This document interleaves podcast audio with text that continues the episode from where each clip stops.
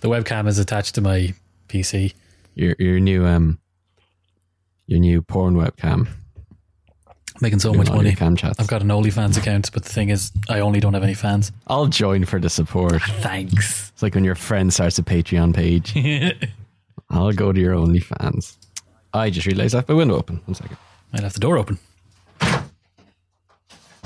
Great. Now we cannot be interrupted. It's hot. Is it hot over there? Oh god, it's so hot. Like you wearing short shorts? I'm wearing tiger shorts. Have you not seen my tiger shorts? no, show me your tiger shorts. Oh, they've got literal tiger. I thought it was like a tiger print short, like a sexy. no, they've got tigers on them. they've got literal tigers on them. Yeah, sexy in a different way. The yeah, where are they? I can't. I couldn't really see around your crotch area. Are they converging on your? I've never looked at. crotch? No, it's just one tiger's head right on where the penis is. Which one does the roar come from? one at the back. oh man, uh, I can't wait for D and D tomorrow. I am dying for D and D. It's going to be fun. How are the drinks in the garden? Uh, they were great actually. Yeah. So I'm so my neighbors have dogs, and I'm very close to like being like I think the person they go to if they need a dog sitter. That's kind of been my mission in getting to know them. Do you know I'm- their I'm names, extremely or close. like I mean the people's names? Obviously, you know the dogs' names. Yeah, I knew the dogs' names first, and then I learned their names at some point thereafter. I reckon I was out for a run in the park and I recognized the dogs, and then by making the connection as to who was uh, like following the leash, following the line directly to the people, is like, oh, you're my neighbors, because I've had like conversations with your dogs through my window.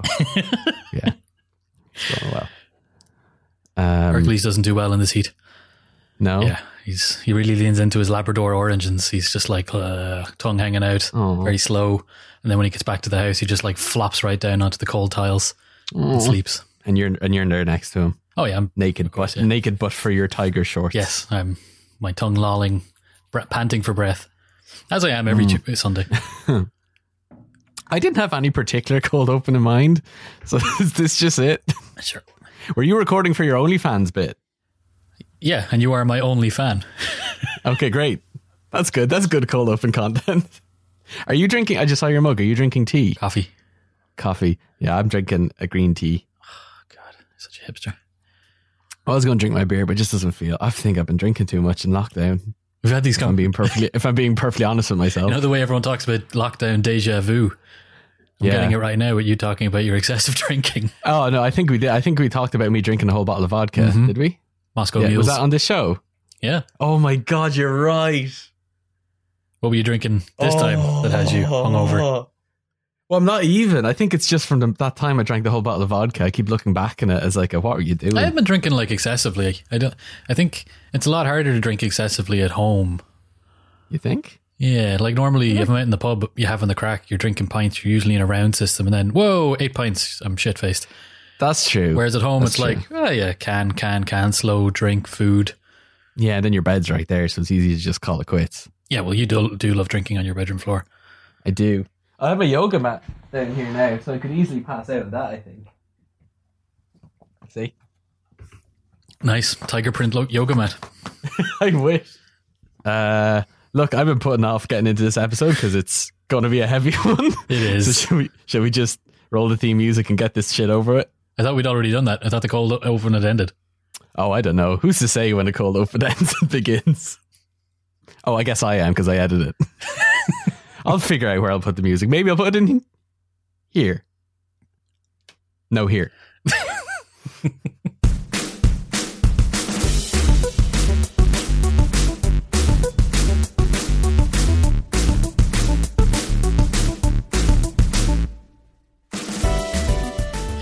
cool mug. Nice design. It's just dots, Steve. They're nice dots. I guess so. You call yourself a designer. I am, but at times like this, I just look at like, well, if fucking dots is enough to impress people, then what the fuck am I doing? Literally spending hours and hours and hours learning 3D modeling, all these complicated volumetric lighting systems, and all it takes is like black dots on a white mug to impress fuckers like you.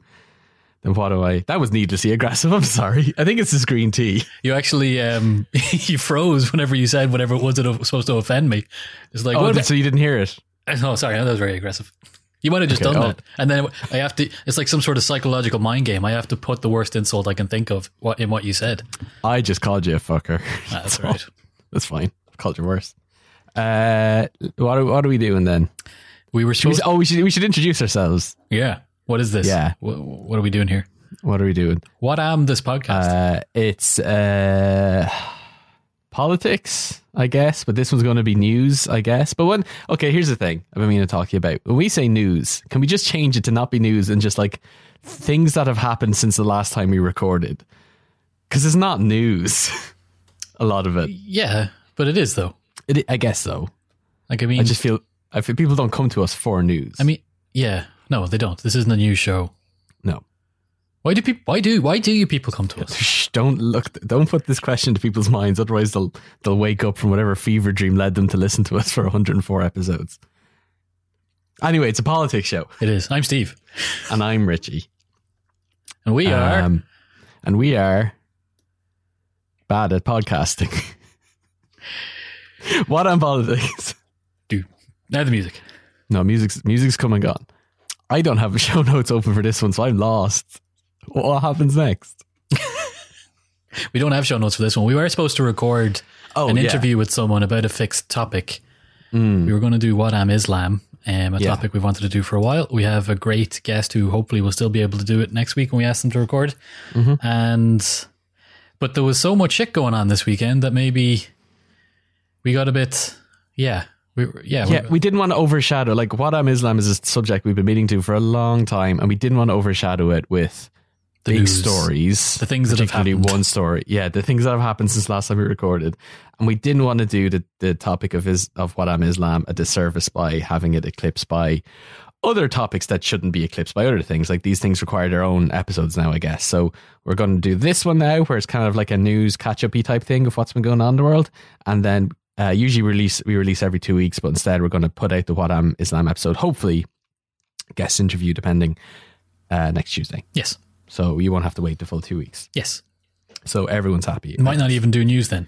Who's to say? Depends what happens between now and the next time we record. I mean, for months we've been not wanting to do much news because of all the COVID shit and it just being about COVID, and now all of a sudden. The United States and the UK have just thrown two huge fucking shit turd sandwiches into the world. yeah, everyone like has to on take the, a bite of.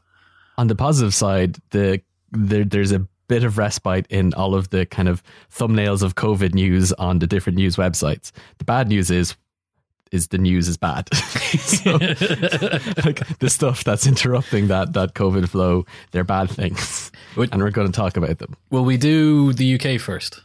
I think we do the UK first, yeah, because the other one's a bit is a bit heavier and give that its own space. But yes, what what happened in the UK? You're going to take over UK stuff. I'm going to take over, even though you live there. For so, you are so pissed off and tired so- of this topic up. that you've thrown in your your novelty tie as what am UK correspondent. thrown in my clip-on tie.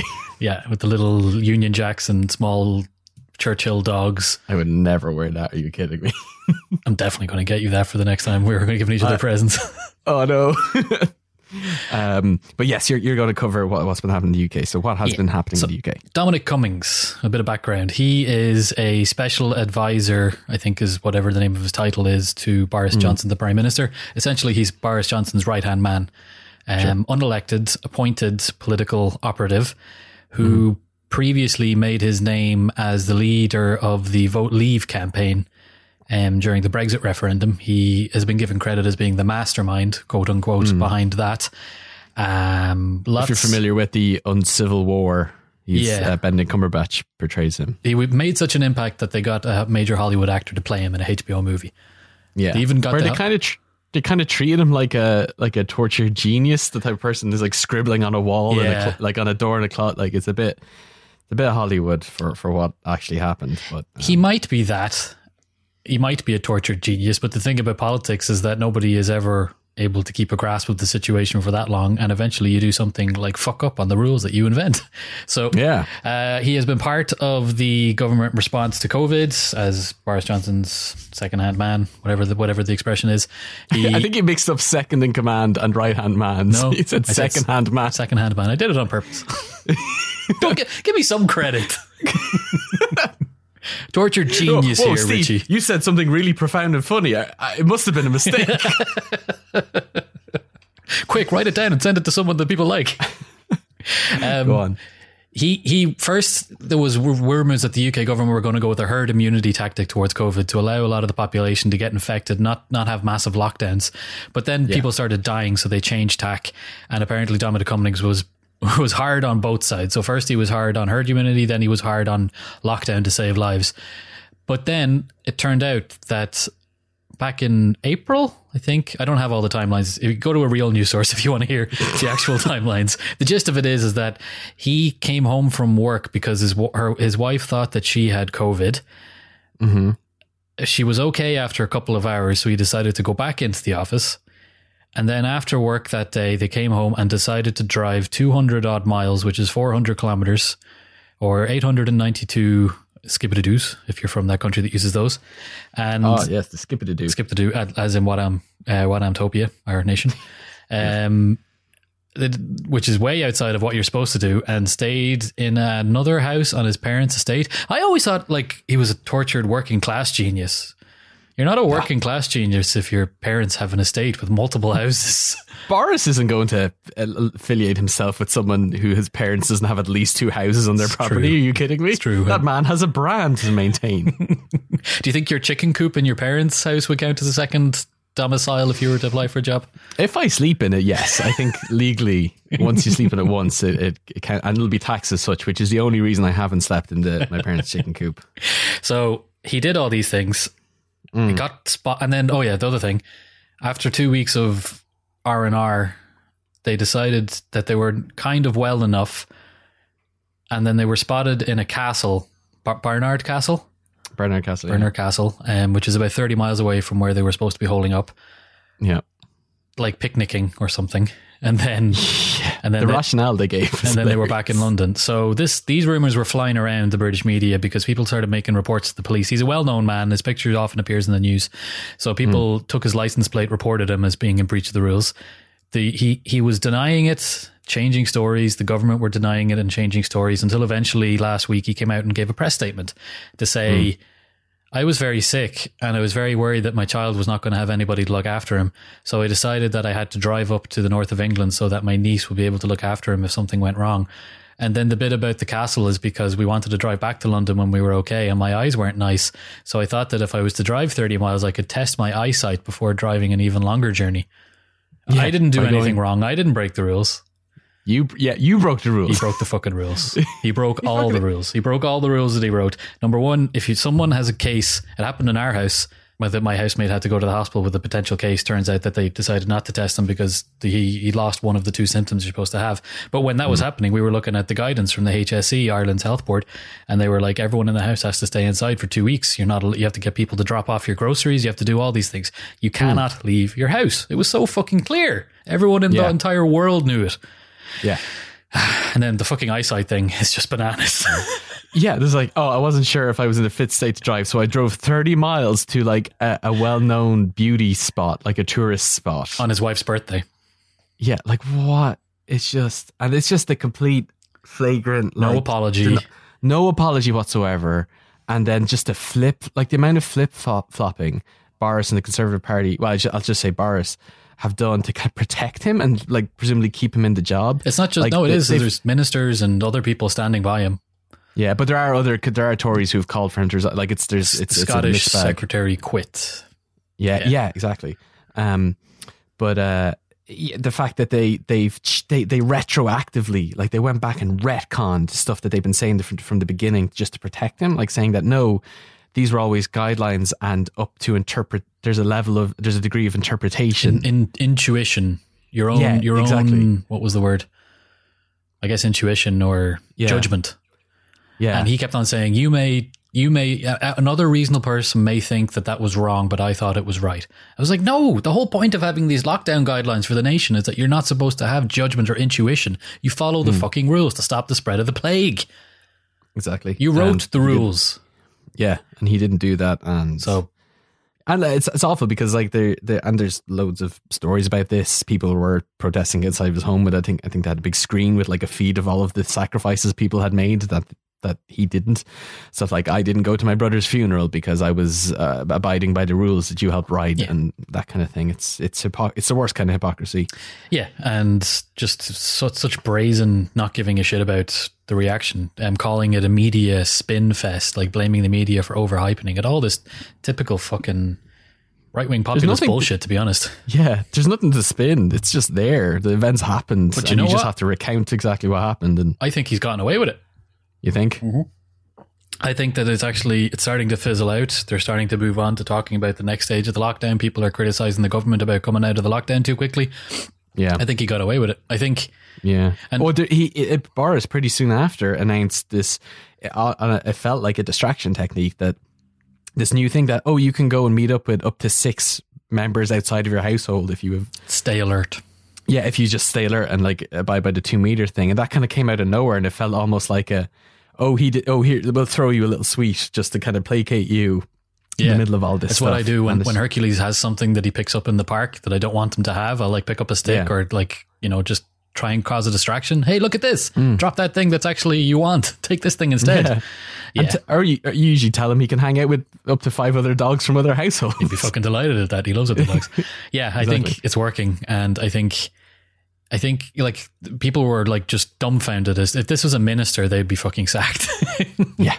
But Yeah. people think that the structure is such in number 10 Downing Street is that Boris Johnson is number one thinking that COVID is a secondary issue, even though he nearly fucking died of it himself, and that Brexit is the most important political issue of the next couple of years. So he wants to hmm. keep his big Brexit ba- brain in place. And then also, and this actually this is this is pretty well portrayed in the the uncivil war bit, but it did actually happen in the campaign that the people who ran the board of the vote leave weren't happy with mm-hmm. how Cummings was running it, so they like called him to Westminster, said, "Sorry, Dom, you're going to have to resign." But he realized that they hadn't got their shit together and ended up walking out of the room with a promotion and the head of the board having to quit because Yeah. they didn't have their shit together. Everyone that worked in the higher jobs were loyal to him. And it appears that that's how it is in number 10. So if Boris Johnson was to say, sorry, Dom, you're sacked, about 50 people that work for him would leave as well. And it would just be Boris sitting on his own trying to come up, trying to spell Brexit. Yeah. So- Jesus. I mean, yeah, with that logic, you can obviously it's it's not something I agree with, or and I think the logic is utterly flawed. But you can see why, from Boris's perspective, with the the kind of internal compass he has, why he would make such stupid decisions. yeah. And then it is, it is also worth mentioning that Dominic Cummings was probably behind the fact that they won that big 80 seat majority as well. So hmm. Boris might just think that he is a super genius. And if Dom says that it's fine, we'll write it out. Yeah. Find the, and you know, and you know, fuck, so far he looks right. Fuck. You see why I didn't want to talk about this story. yeah. Oh, but you really want to talk about the next story? No, fuck no. Oh, the next story. The next story. America is America's gone mad. it's gone. It's it's ablaze right now, and that's not even. I'm not. I'm not being hyperbolic when I say that. They're literal fires. We're recording on Sunday the 31st, and the news is that on the Saturday night there were 75 cities, at least 75 cities, with conflict between between police and protesters. Yeah, and man, many of which are establishing curfews or bringing in the national guards. Like it's it's these are significant significant protests uh, slash riots. And to go back to where it all began is with the death of George Floyd, of course. So just to quickly recap, on the 25th of May in Minneapolis, Minnesota, white police officer named Derek Chauvin arrested George Floyd, an African American gentleman, over an alleged attempt to use a counterfeit $20 bill in a deli. Um, if I forget, please remind me. I have a personal anecdote related to this, but I want to get through the recap first. Oh God. Um, Floyd was handcuffed, uh, face down on the ground, with Chauvin kneeling on his neck for eight minutes and 46 seconds. Two minutes and 53 seconds of which occurred after Floyd became unresponsive. While he was responsive, he people could hear people who were who were filming witnesses who were there who were filming it could hear Floyd saying, "Please, I can't breathe. My stomach hurts. My neck hurts. Everything hurts. They're going to kill me." And they did. George Floyd died from the actions of um, that police officer. And just to say, like, this isn't like what what Chauvin did. That's not part of standard police procedure, like how you go about arresting and physically detaining someone. This was an excessive show of force. There were four policemen with guns. Yeah. And it's, yeah, and You it's know- part of a much much bigger systemic problem with police brutality. Yeah, there were other, I think, tied into this. I can't remember the people, the names of the people in question, but there was a lady. Um, I think she was a paramedic expert or some sort of medical engineer. She got shot. Breonna Taylor, Breonna Taylor. She got shot eight times in her home, sitting in her own home. Yeah. Um, and then there was another gentleman shot while jogging. These all happened. Yeah. And then there was also the case of I can't remember his first name. He actually had the same surname as the lady who called the cops on him when he was um, bird watching in a in a park in New York City. Um, a little a bit of the of New, Central Park is called the Rambles, where there's loads of birds. He was there. Dogs are not supposed to be off their lead. I think he asked the do- asked the owner to put the dog on the lead and then tried to grab for the dog, and then she flipped out, started Yeah. screaming at him, and then rang the cops to say a, a, a black man is threatening me or an African American man is threatening me. Yeah. And she ended up losing her job and she lost the dog. She lost the dog. People recognized the dog from a, a cockapoo shelter or a spaniel shelter from the year before, and then she had to surrender the dog that day. And then yeah, mm. it was just yeah, all these things together seem to just All of these things, yeah, they're just part of this bigger problem, this bigger kind of injustice, Yeah. which is which is what people are protesting right now in, in Minneapolis and across America. The idea of the police force uh, disproportionately targeting people of color um, and using excessive and often lethal violence and detaining ethnic minorities. Like this is nothing new. All this stuff, this is nothing new. Yeah, and like I said, because it's because we're in 2020 and everyone has a smartphone, uh, this this incident was recorded from multiple angles uh, and uploaded to social media Yeah. where it went Some- it went viral. Someone actually said to me, "Is like I can't believe someone was filming when this was happening." And I thought their implication was that they're supposed to go and do something. Like number one, you don't fucking interfere with cops because you might get in trouble too. And then number two, that is actually how you're trained. If you go to, um, like a like a minority rights meeting and they're teaching you how to interact with the cop, they just say, "Take out your phone and start filming." That's all you can Yeah. do. And of course, seeing smartphone footage of police brutality against a black man isn't that new. It's like painfully and unfairly common on the internet. And actually, one of the one of the most interesting sentiments that has become kind of prevalent in the discourse around this atrocity is that if you're shocked by seeing this kind of video, then you're you haven't been paying attention. That these kind of events and the fear that goes along with them is just part of the black experience. And yes, it's awful and it's tragic when you see these videos, but the, the, the wrong reaction now is to be surprised. Like, oh, I, I can't believe this happened. Well, well, it's, you know, all the examples you gave earlier, you know, and, and many, many more prove that this is, this is common and we shouldn't be shocked and being shocked us being shocked as white people outside of these experiences is kind of part of the problem and part of why it's normalized. Of course, people just aren't reacting to George Floyd's murder, as we said. He, he is the catalyst for this fire, but like there's generations and generations worth of fuel behind it. And you don't even have to look too far. Like you gave some examples earlier, but in, even in Minnesota, in in um, Minneapolis, there's similar examples. Like in 2016, Philando Castile was shot and killed by a police officer in a neighborhood that was just 15 minutes away from where these protests, the kind of epicenter of these protests, like just 15 minutes away, a similar thing happened in 2016. In 2017, a uh, Minneapolis police officer was charged with shooting, with the shooting death of Justine Damond after she called to report a possible sexual assault. In 2015, protests erupted over the shooting of Jamar Clark, a 24 year old man who's being pursued by Minneapolis officers. So, and this is just in the same city over the past few years. Like, this isn't even taking into account all the other stories we were talking about, like Breonna Taylor And frankly, everything. Minneapolis would be one of the less eventful cities as well. You would think so, but it's actually I was looking into it. Minneapolis, like it's a very kind of well-to-do city, and it's got like a lot of liberal politicians. But there's like a weird, I think they called it the like the African American paradox, where even though it's kind of well-to-do and has all these liberal politicians, there's these underlying socioeconomic uh, disparities between the black community and the white community that in terms of it, it's it's a whole other thing. It's like almost a whole other episode but it's kind of indicative of the larger kind of socioeconomic injustices across the country as a whole. And again it's just more fuel to this to this fire. So yeah protests started in Minneapolis and have spread to like you said uh, like 70 plus cities across the country. Um, did you see uh, the CNN reporter getting arrested? Yeah, live on TV yeah, that was insane. that was insane it, utterly insane So it was like, what five o'clock in the morning.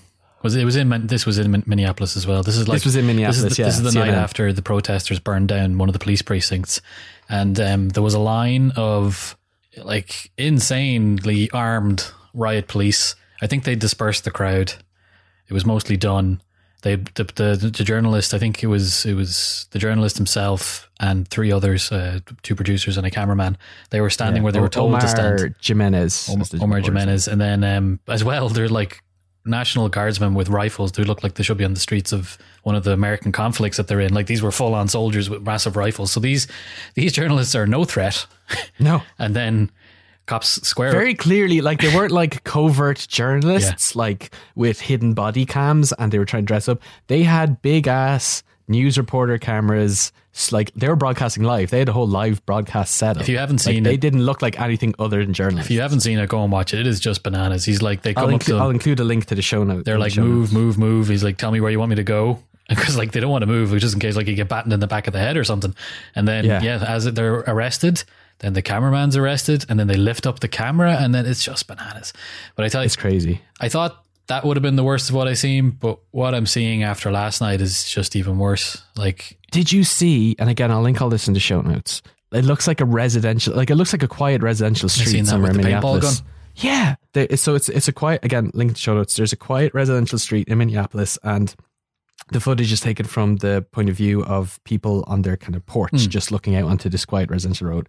And there is a big, like, fucking battalion of these a armed desert, a police desert officers. Humvee. Yeah, like going down the street, like marching down the street with all of these these, Yelling, these police officers inside." in full gear, and they're yeah, they're shouting, "Get inside! Get inside!" Get inside! Get inside! Get in your house now! Let's go! Pointing now at the people who are filming it, and like from their point of view, they're on their they're not even on the street or in their front lawn. They're on their hou- in on their house. porch. Yeah, pr- pretty much like halfway in and halfway out of their house, and then you hear one police officer shout, "Light him up!" Light him up! Go inside now! Get, inside. in the house! and then they hit them with a barrage of these rubber bullets. I don't think they were rubber bullets because they they got hit directly with one of them, and there was like it was like a paint thing. I, Oh, really? Yeah, no. If a rubber bullet hits you, like those pictures you were talking about, then Hmm. whereas the person who got hit by this was like, God damn it, it hit me in my crotch. So I think it was more like a paintball gun, which isn't nice. No, not and at if all. it hit somewhere that could have been more tender, then it would have done some serious damage. But the fact and they just shot them on their fucking street. yeah, and the fa- it's also the, the this bravado of light them up. Yeah, light them Like, up. Like you're not at fucking- war. This is Yeah, this exactly. the You're not playing Call of Duty, Yeah. you fucking idiot. Like, what are you doing? I, I can't really. And then, like, you have more journalists who are wearing, like, the hard helmets that they wear when they're on duty in Baghdad. Hmm. The only thing they're missing is the flak jacket that has press embroidered on it to try and hope that they don't get shot. But it's not working. They're yelling press, press, press, waving their things. They're getting thrown to the ground by cops. One of them, I seen a cop did it to one guy. He goes, okay, stay there. And then another cop just walks up and pepper sprays the guy in the face as the camera is rolling. You have. Yeah. the, oh, it's just, it's, I've never seen anything like it. You have the, the SUVs driving into people in Brooklyn. You have, yeah. you have like they're firing tear gas and then the tear gas is being thrown back at them. And then apparently, so there's, there's groups called Antifa and anti-fascist groups. They do, they, they're professionals at these protests. They know what to do. They know how to organize. They turn up. They're all across the world. I met some of the guys in Dublin. Um, they had put down loads of milk and water where they thought there was going to be clashes with the police later on because apparently milk and water combined is a good way to throw it on your face to stop the effects of tear gas or pepper spray. Ah, Um, interesting. The cops turned up earlier on in the day and robbed it all or smashed it No. because they knew there was going to be the big conflict later on that night. And then yeah, there was they were throwing the canisters back and forward. It was like people were choking and suffocating. There were word of gunshots going off in the protests, but the cops are saying that wasn't them. Hmm. It's just I don't understand who is giving the orders to these forces to say act as if we're at war. Yeah. Like I mean, Because that, that's what the, that's what the, their MO seems to be. yeah, well, I mean, also not exactly because these guys would all have submachine guns, and if they were at war, there'd be more death. But still, like, almost act as if we're at war. Yeah. Who's like who, And- who's making that decision, and who thinks that's a good fucking decision to make? Do they think that they're going to lose control of the Yeah, cities? it's but it's indicative of the problem as a whole, right? Yeah. It's it's like they're they're not they're not aside from like small little examples I've seen of of officers who are like you know marching with protesters and kind of breaking the company line. It's they're behaving uh, in the way that has led to this problem. yeah, square you know, up, this this blue crazy wall. yeah square up like yeah this this crazy sense of bravado um and physicality and bias that has led to this situation. They are just doubling down on it to try and fix it, which obviously isn't going to work. This is a big, huge problem that requires systemic overhaul. I don't even know what the goals of the protesters are. Like what Well, I think right now this is like this the, is the demonstration. visceral- Yeah. this yeah this is the reaction you know what i mean this is this right now this shape isn't a ty- type of negotiation this is like a a bounce back you know you push we push back like this is you've gone too far and now you know we are responding in kind And then as they're doing that, the cops are doubling down on their bad response, and then we have and that's why violence. we have what we Yeah. have yeah and i think trump trump is only exacerbating it as ah. you can imagine mm-hmm. like you, you compare this to his like when like all of his liberate tweets remember when he's like liberate yeah. Oh, they're nice You know, people. Uh, Be nice to them, cops.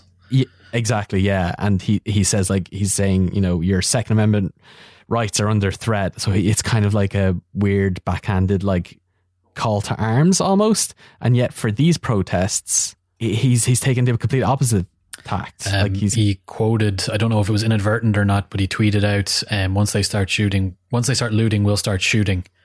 Yeah. which was like the words of a segregationist police chief back in the um, race riots of the '60s when the civil rights movement was at its peak. so he's just showing his own racism. you know what I mean? Um, So yeah. clearly, it's not even veiled. I almost don't see the point of talking about what Trump's reaction to this is going to be. It's only going to be what you expect it to be. He's going to start Yeah. talking about Blue Lives Matter. He's going to start bringing up the vic- like police that are that are killed in the line of duty. He's going to do all the same things he always does. Yeah, I think. And then they're spending a lot of time and effort um, protecting the White House at the moment as well. There's a lot of people trying to get in there. Yeah, and he Trump literally threatened like Monty Burns to release the hounds. Did you hear that? He said Do- like do if, if people hounds? climb over, there'll be wild dogs. with, with bees. And when they bark at you, they shoot bees. he closed the door. well, more likely, you put 700 officers in front of us. Oh yeah, Yeah, it's pretty shitty. Like, it's a whole thing. I mean- it is. And go on. This seems to happen every couple of years in the United States uh, lately. Anyway, you have like the Black Lives Matter thing has been around now for a good few years, and it seems to be it's just it ebbs and it flows. But this is one of the worst instances of of like it's it's reminiscent of like the 1992 LA riots. yeah, like which took over all of LA. And again, that was a similar thing where it was because Rodney King was beaten to a pulp, and his his the four officers who were who were, who did it were acquitted. And like that's kind of what kicked it off was also because of a bunch of other similar things that happened beforehand. it is worth And those mentioning. were vicious riots. Those were those were serious. as although we said please don't use us for news, but it is worth mentioning that the officer who did who did the kneeling on the, on the throat has been arrested for yes, for third degree murder, has been charged. I think. Yeah, But that's not to say um, that he necessarily that's you know that's not that that process is that is still in process, and he might not actually be convicted and spend jail time. We that has to happen. That has that that will take time. yeah, exactly, exactly. I I don't know. I mean, it's in the middle of this. Is is it going to quiet down? I guess it'll. Ha- I mean, it'll, like- it'll have to. Yeah, it will have to, but also like the worst of it happened on Saturday, right? And the the the incident itself, the murder itself, happened on the twenty fifth. So there was a ramp up there. So who, who's to say? But yeah, I, to, to your point, it does have to de-escalate. Yeah, I think it's just a matter of when, I guess. it's not it's not necessarily like this isn't an organized political movement with a specific goal like they do have a specific goal but it's so broad it's like stop america being indicatively violent and racist towards black people Mm. but there's not a law that could be passed tomorrow that would do that yeah, it's just, it's broad systemic change. yeah Yeah. well maybe there is a law that could be passed tomorrow to do that that would be nice That would be great. That would be great. uh, did you see the speech by killer mike the rapper in atlanta I got a lot of love and respect for police officers, down to the original eight police officers in Atlanta that even after becoming police had to dress in a YMCA because white officers didn't want to get dressed with niggers. So I'm duty bound to be here to simply say that it is your duty not to burn your own house down for anger with an enemy. It is your duty to fortify your own house so that you may be a house of refuge in times of organization. And now is the time to plot, plan, strategize, organize, and mobilize. It is time to beat up prosecutors you don't like at the voting booth. It is time to hold mayoral offices accountable, chiefs and deputy chiefs. Atlanta is not perfect, but we're a lot better than we ever were, and we're a lot better than cities are. I'm mad as hell. So my question for us on the other side of this camera is after it burns, will we be left with charred or will we rise like a phoenix out of the ashes that Atlanta has always done? Will we use this as a moment to say that we will not do what other cities have done and in fact we will get better than we've been? We got good enough to destroy cash bonds. So we have an opportunity now because I'm mad. I don't have any good advice. But what I can tell you is that if you sit in your homes tonight instead of burning your home to the ground, you will have time to properly plot, plan, strategize, and organize and mobilize in an effective way. And two of the most effective ways is first taking your butt to the computer and making sure you fill out your census so that people know who you are and where you are. The next thing is making sure you exercise your political bully power and going to local elections and beating up the politicians that you don't like. Yes, Excellent. I did. Yeah, I did. very- he was fucking very brilliant. impassioned I'll fella. Get, stick a link to that in the show notes as well. It's worth mentioning as well that the chief of police in Atlanta, uh, Erika Shields, she's she's doing a good job as well. I think in terms Mm. of showing sympathy with the protesters, but also pointing out that we can't burn our city down in the process of wanting to highlight these these injustices. Yeah, look. Also, it's worth noting like we're just two white Irish guys. They all include links to like some very nuanced perspectives from from black voices. Yeah, this is wanna do some my- reading on it. This is my dilemma with this. Like, there's a lot of people. Yeah. Twitter is going ballistic as as it as it would, and um, yeah, it's sparking ridiculous conversations in Ireland. Actually, some people are pointing out the racism is in is is in Ireland. I don't know if it's in reaction. To, maybe it's in reaction to people saying, "Oh, that would never happen here." But of course, like, hmm. yeah, well, maybe we're not necessarily as inherently violent as it seems to be in the United States. But if somebody of color in Ireland tells you that they have race problems, then you, you know, don't challenge them on Twitter. Like, yeah, exactly. Fucking listen hell. to yeah, them, it's it's empathize with them, and then maybe Yeah. you'll learn something. Yeah, yeah, yeah. I, I, I think we both kind of struggled with this a little bit before talking about on this episode. Like, what are we going to add? This is like these two white Irish guys, but I think there's also the issue that you see again. It's, it's part of the discourse around this as well. This idea of like white silence being like you know part of the problem, like not speaking about it. And I think yeah, us us engaging in the discourse, but acknowledging our place within the discourse is important. And if we if we can, you know, if at least one person is affected by what we've spoke about today, then it's worth it. As cheesy as that sounds, but I think yeah, it would be worse to just kind of sit back in silence when stuff like this is happening. But at the same time, like I said, acknowledging our place in it as leaders of the revolution, as self-appointed lead. it's okay, guys. We got no, it. of course not. No, I, I- like I said, I'll put a link to a bunch of of of um, stuff in the show notes. That's like from from Black Voices that are for, like pretty nuanced and, and raising some really interesting talking points around this whole thing. Although Um, it shouldn't be that nuanced. American cops, please stop killing people. Yeah, true. Like there is that simple, but there's also it's that part is really simple. Oh but no, it's sorry, like I didn't. I, did, yeah, I didn't mean to disregard what you're talking about. Yes, of course. But then Yeah, also, yeah, when you think about it, yeah, but there is also a simple solution. Stop. Ki- there is a really simple. It's like fucking stop. Don't- it, stop. They're human don't lives. kneel on a man's sake. neck when he's telling you he can't Yeah. breathe. Yeah, yeah. Oh, Jesus. That's why I was saying, that's why I said at the start of the cold open, I cannot wait for us to play Dungeons and Dragons because the idea of going into a beautiful escapist fantasy right now is so appealing, even though the escapist fantasy that you've crafted for us as Dungeon Master is literally a city that is a hive of scum and villainy that is beset by demon hordes of demons. Devils. And that devil, sorry. And that sounds like bliss right now. Yeah, but I've been the way to- inspired, and it's going to be about um, a race war led by this uh, No. this Duke Dom Cumlord. That's the other thing about the, the Cummings thing.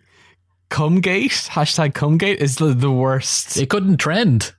the worst name. The Twitter Twitter's filters uh, blocked it because they thought it was a porn filter. oh my god. Cumgate sounds like a literal porn filter, like a literal filter used in the production of porn. Oh, okay. Shall we move on? We said that uh, even though this is a news episode, that we would end on a little happier note with some um, uh, what I'm keeping us sane, Yeah, just so it's not all heavy shit. we've already hinted Dungeons and Dragons is one. We've started a campaign with our buddies. Yeah, that's true. Steve is DMing it. We've had one session so far. I am playing a uh, gnome rogue called Puds Downey. Just on the basis that you thought it was the funniest name ever. It's it. I thought it's so he's named after a childhood friend of my dad who I found out about at Christmas when they, he was telling a story, and I thought Puds Downey is the best name I've ever heard. So I've built an entire character around Puds Downey, which transpired is now short for Pudding Downey Jr. um. So yeah, I'm having a great time. Yeah, Richie Richie um, takes the approach of it's half about playing D and D and half about doing improv.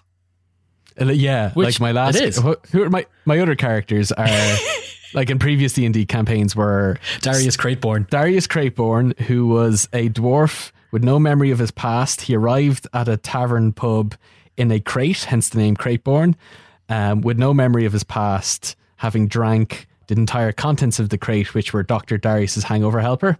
So he got so fucked up on that stuff, he lost all of his sense of identity. And so the tavern maid, the lady who owned the tavern, just, just gave him the name, okay, you're Darius Crateborn then.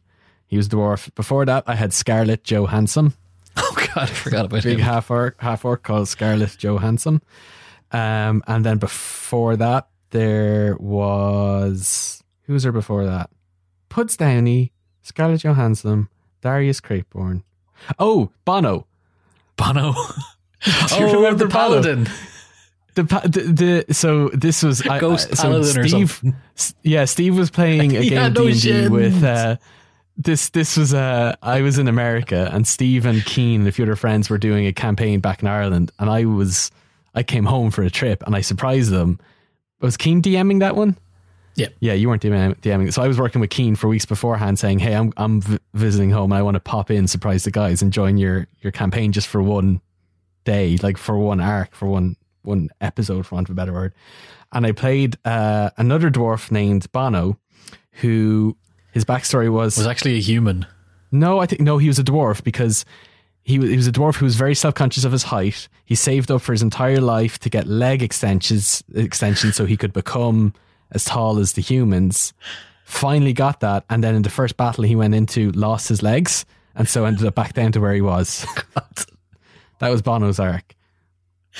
You just I think that was it. and Puds Downey's thing is that he's self conscious about being an adorable little gnome. So he he's gone all rock and roll. Yeah, Puds Downey's really cherub, like he's a cherub. He's got big chubby cheeks and big crystal blue eyes and fluffy red hair. But he's he's because he's a rogue, which is kind of like the thief class, the sneaky thief class. He's afraid people aren't going to take him seriously, so he dresses like an emo. He's got all the, the hoods and the layers and stuff, and he talks like this, even though he really sounds like this. He has never done the, the second voice now, folks, but I'm not going to let him do anything else from now on. yeah. So yeah, that that's Puds Downey's shtick. Um, so that's one thing keeping us sane. What's been keeping you sane, Steve? It sounds like the uh, ambulance is coming to take you away because you're not saying enough. um, yeah, mostly kind of D and D as well. It's, it takes an awful lot of effort to be to be the dungeon master. You have to do a fuck ton of prep. Yeah, yeah, because uh, for those of you who aren't familiar with D and D, I think now is a really good time to get into D and I would advise this. Yep, you can Yeah, go to Roll Twenty, who we're not sponsored by, but use. Yeah, and you can play it remotely with all your friends. Yeah, it's great fun. Um, and it's not. It's like it's. I think for a lot of people, for a long time, D and D was like the last bastion of extreme nerddom. I think where it's like, oh, I, I was really into board games about five or six years ago, and I was like, "Oh, this is pretty." Like we were going to pubs, and people would like gawk at us, but Mm-hmm. then less so because a big like board game pubs pubs, pubs became a thing. But there was always Yeah. something about D and D that was just like Yeah. one level too nerdy. Yeah, and, No, it- you can see why because it's like role playing and shit. But it's it's not at all. It's so it's wonderful escapism. It's like one of the most creative things you can be involved in. It's if you're if if the idea of improv appeals to you, but it kind of scares you. D and D is a great way of getting into it because there's structure around it, and you can improvise within the structure. It can be comedic if you want. It can be dramatic if you want. It's a great way of staying in contact with friends. I think the new one hurdle too far is improv. You think so? I would say lar- LARPing, the live action role oh, playing, Oh yeah, yeah, yeah. might be yeah, a little bit. That's where you're running around. cosplaying and role playing. Yeah, yeah, it's a bit much for me. But that's But like who's to say? In five what- years' time, you and I are probably going to be frolicking oh, around we the field. larping the fuck out of everything. It'd be great. Yeah, can't wait. They do larping in the park near me on Saturdays. Well, they used to before What? COVID. Yeah, and in St Anne's. Oh man, oh, you should join in. I should just like not tell them and just like charge. Yeah. dress up as like a stormtrooper. Oh, I was telling you earlier when I was on the phone. Uh, Herc, my housemate, shaved his head and beard recently. And you said Herc, my housemate. Herc, who is also, is your dog. Herc is my housemate and my dog. But my housemate, who is not dog, shaved his head and his beard, and now Hercules hates him. Just like full on. Does he think? Does he think he's a different person? I'm not sure. Like he kind of does, and then like my housemate always wears a hat, so he's like on and off with the hat. Whenever he takes off the hat, Herc is just like eyes open, like ears back and tail in between and woofing. Does Killian just look like a big baby now? Yeah, Or like a big egg? big egg baby, I can see why that would be terrifying. big egg baby. Big egg baby. Oh, my, in my house? Get out of here. rough, rough, rough. Um, I've been, wa- uh, another thing uh, keeping me sane is um, The Last Dance on Netflix, the Michael Jordan Oh, I've heard, Chicago yeah. Bulls documentary. Fucking great. Yeah. I, I, I, I know, no, I used to play basketball once upon a time, but I don't care for it really at all. But you're tall. Um, but no, here's the thing: I played basketball before I was tall. this is like one again one of the, the the tragic stories of my youth. Um, I got into basketball for a few years, um, and then I stopped because I wasn't any good at it. And then that summer, I had a growth spurt, and all of a sudden, I was six one. I don't think you still would have been any good at it. You just would have been. No, you not just, at all. It would have taken longer for you to fall to the ground. Yeah, there's just more of me to be uncoordinated. Uh, but anyway, the, the the last dance it's it charts um the uh, Chicago Bulls and their and Michael Jordan on their attempt to to do the three peat, which is winning two sets of three back to back victories in the in the NBA championship. And it's fucking great. It's just really good storytelling. It's really well made documentary. They have loads and loads and loads of amazing footage from the nineties. And uh, Michael Jordan is just a fascinating character. It's like th- there seems to be a structure in all the episodes where there's a story about how someone slighted him somewhat on the ba- on the court, like like just didn't show him the respect he deserves or said something to him, and then they end up scoring a point on Michael Jordan or whatever, and then it cuts to an interview with Michael Jordan and he talks about yeah, and I couldn't just let I, could, I couldn't let that happen, and then it. It shows a montage of him just like beating the shit out of that, per- like dunking on that person. he basically just takes any any perceived slights and converts them into high energy basketball juice. Wow. And then uses it to absolutely slam these people. And that just seems to be how he propelled himself through his career. So, like- by feeding off ra- a, a deep rage within him. He him. sounds like a really neurotic and sensitive person, like Larry David. and instead, instead of just being a curmudgeon old Jewish man, instead he's an incredible basketball player. So like dunks the fuck out of them. Yeah, I'm going to get you back. Yeah. yeah. There's, it's just a lot of like stories of people telling, telling like stories of, yeah, the time MJ just dunked on all these people and then there's a long pause and then it's just a montage of all these people going, yep, best there ever was. that's just, that's just what the whole documentary is. But it's great. Um, It's good to watch people being good at what they're good at. it's really fascinating, especially, and even if you don't care about the thing they're good at, there's just something about like Jiro dreams of sushi. Have you ever seen that documentary? No, but Jared loves quoting it's it. amazing. Yeah, it's amazing. Like I, I love sushi, but I don't like I don't know anything about its preparation. But this is just a whole documentary about the guy who's best in the world at this. Yeah. That's fascinating. So that's another thing to watch if you're looking for something. You watching that else? I watched Kingdom and it fell apart for me in the second season. what? Yeah. After that person you like It died. just the whole thing, just I didn't like it. Didn't didn't like Oh, it. I loved Uh, it. yeah, I understood that. That's why I didn't want to tell you because I spent a lot of time crapping over anim, um, what's it called? Animal Crossing. Animal Crossing. I didn't want to go in and then crap over your TV show too. Like it was grand and stuff, but they kind of for long periods of time they forgot about the zombies, and then it's like, oh wait, and then Yeah, it was zombies. just a, it was just House of Cards for a while, and that absolutely because yeah, it was number zombie, zombie, zombies, House of Cards, political intrigue, and then like, oh, who's that at the door? Zombies. Oh god, it's zombies. yeah, but I like that. yeah, uh, Um, I'll definitely check out The Last Dance. I think. yeah, it's great. Steve, I'm watching Space Force. Steve Carell's new thing on Netflix. How's that? Uh, it's there's mixed. There's a lot of mixed reviews about it. I I'm enjoying it. The first episode's a bit slow to get going, but I, I really love the concept and I love the cast. Hmm. The cast is phenomenal. It's like John Malkovich, Steve Carell, Ben Schwartz, Lisa Kudrow, just a bunch of great people. Started watching. it's about- oh, sorry, go on. I just says it's about for those of you who don't know, Trump has committed to boots on the moon, creating a space force, militarizing space, and it's this is basically following the guy who's been put in charge of that, who's Steve Carell, and the kind of exploits involved in trying to get boots on the moon by 2024. And yeah, it's it's it's good. It's not. It's made by this. It's made by the guy creators of the U.S. office, so Greg Daniels and Steve Carell, uh, writing it together. And if you're going in thinking it's going to be the same kind of thing as The Office, you're going to be disappointed. Yeah. It's a very, very different thing altogether. Um, but I think it's worth checking out for sure, especially like knowing knowing that it, this is a Trump based thing makes it all the better because they're always talking about POTUS, and when you know it's Trump that they're talking about, makes it that much funnier. Sorry, what were you going to say? I've been watching Aisling Bea's show. Um, what's it called? This Way Up. this way This up, Way yeah. Up. Yeah. Have you seen that? No, It's pretty good. yeah, the sister of Sinead Cadeo, Yes, who, who we uh, talked on to. our our sustainable fashion episode. I believe Sinead was the costume designer on this show. She is, and it's all 100% sustainably sourced costumes, which is And you can't even tell. No, um, but yeah, it's a good show. We're checking it. Yeah, definitely, definitely very funny. Um, she's a very endearing person, very easy to watch. Mm-hmm. And it has a bit of heart as well. It's about someone struggling through a hard time, but not like Oh, in a depressing way, in a funny way. yeah. It, it, it tackles like mental health issues, right? Yeah. Like that's the yeah. Cool. All right, well, I will check that out and shit on it, much like you shit on all my. nah, things. you won't do that because she's from Kildare. Nah. Yeah, she's she's she's she's one of my kin. She's Kildarian. Kildarian, Kildareite. Yeah.